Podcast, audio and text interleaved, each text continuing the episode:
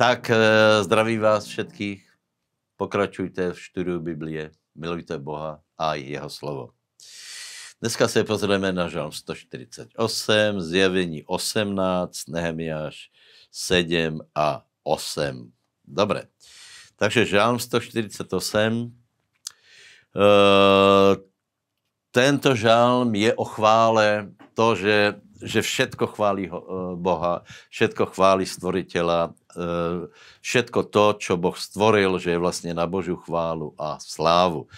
Čo nás to má naučiť? Aby aj my sme chválili Boha, lebo keď chválime Boha, keď kresťan chváli Boha, hej, to je tá najdôležitejší činnosť ľudská, najdôležitejší činnosť človeka tu na zemi oslava jeho velikosti. Hej. To, že kresťan, keď má zodvihnuté ruky k nebu a oslavuje pána, je to centrom každej činnosti tu na zemi a je to centrom tvojej činnosti osobne tu na zemi. Takže nezabúdaj, chval pána, děkuj mu, vyvyšuj ho, vyvyšuj Otca v mene Ježíše Krista. Haleluja. Amen. Zjevení 18. kapitola. No, takže v týchto, v týchto pasážach Biblie tajúplných, ktoré sa zaoberajú tými posledními časmi a takými záhadnými vecami, tak e, my čítame v týchto pasážach o drakovi, antikristovi, šelme, e, falošnom prorokovi a okrem toho tam je jedna, jedna postava a to je smilnica alebo nevestka. Hej. Čo to je smilnica? Neviestka. Neviestka je falošná církev. Hej.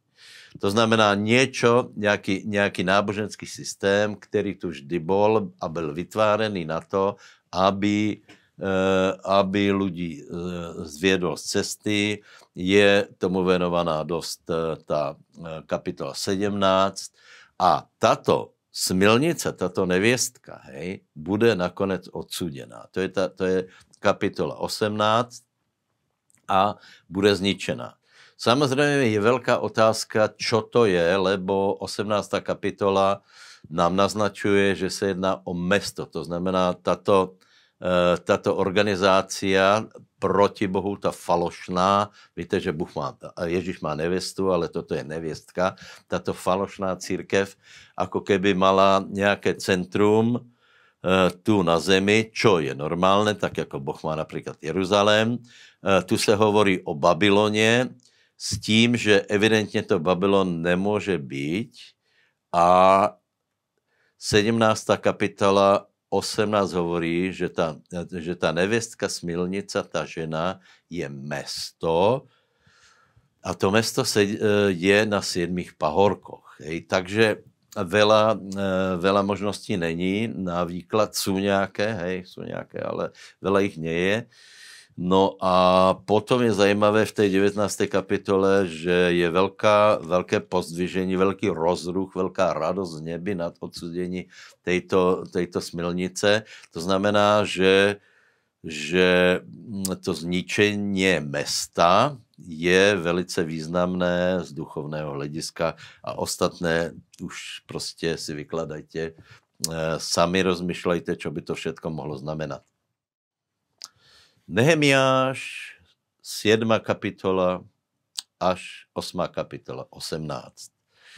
Tak Nehemiášovi a Izraelcom se podarilo eh, vybudovať múry Jeruzaléma. Eh, bola ustanovená knižská služba a bol donesený zákon. Čiže mala byť taká slávnostná bohoslužba. Ale na prekvapenie Nehemiáša to neskončilo velmi dobré, lebo ľud začal plakat. Hej. No a bylo to úplně rozdílné od toho, ako, bylo, ako například začala bohoslužba v chráme za Šalamúna alebo v stánku za Možiša. Tam byla velká extatická radost a obrovská prítomnost Svetého Ducha. A tu bol plač. Hej. Lebo Izraelci si uvedomili, že mnoho vecí urobili zlé, že zákon hovorí o tom, že hrešili a prišli na nich kliatby a byli z toho velice nešťastní a plakali.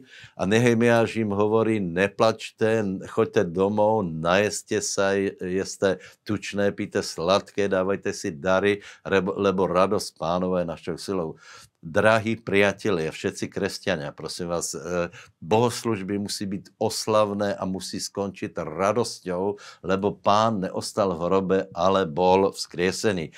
Takže to, eh, eh, to, že některé bohoslužby nebo církve skončí v zlomenosti a, a v plači, to je presne to, čo se stalo týmto Izraelcom a malo to zlé dôsledky. Viete aké?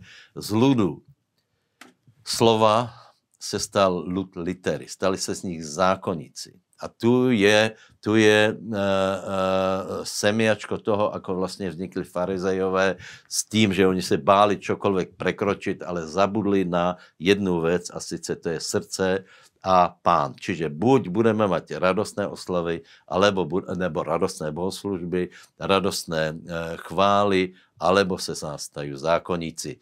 Já jsem za to, aby jsme radšej boli naplňovaní Svetým duchem a oslavovali pána, lebo radosť pánové našou silou. Nech vás Boh žehná.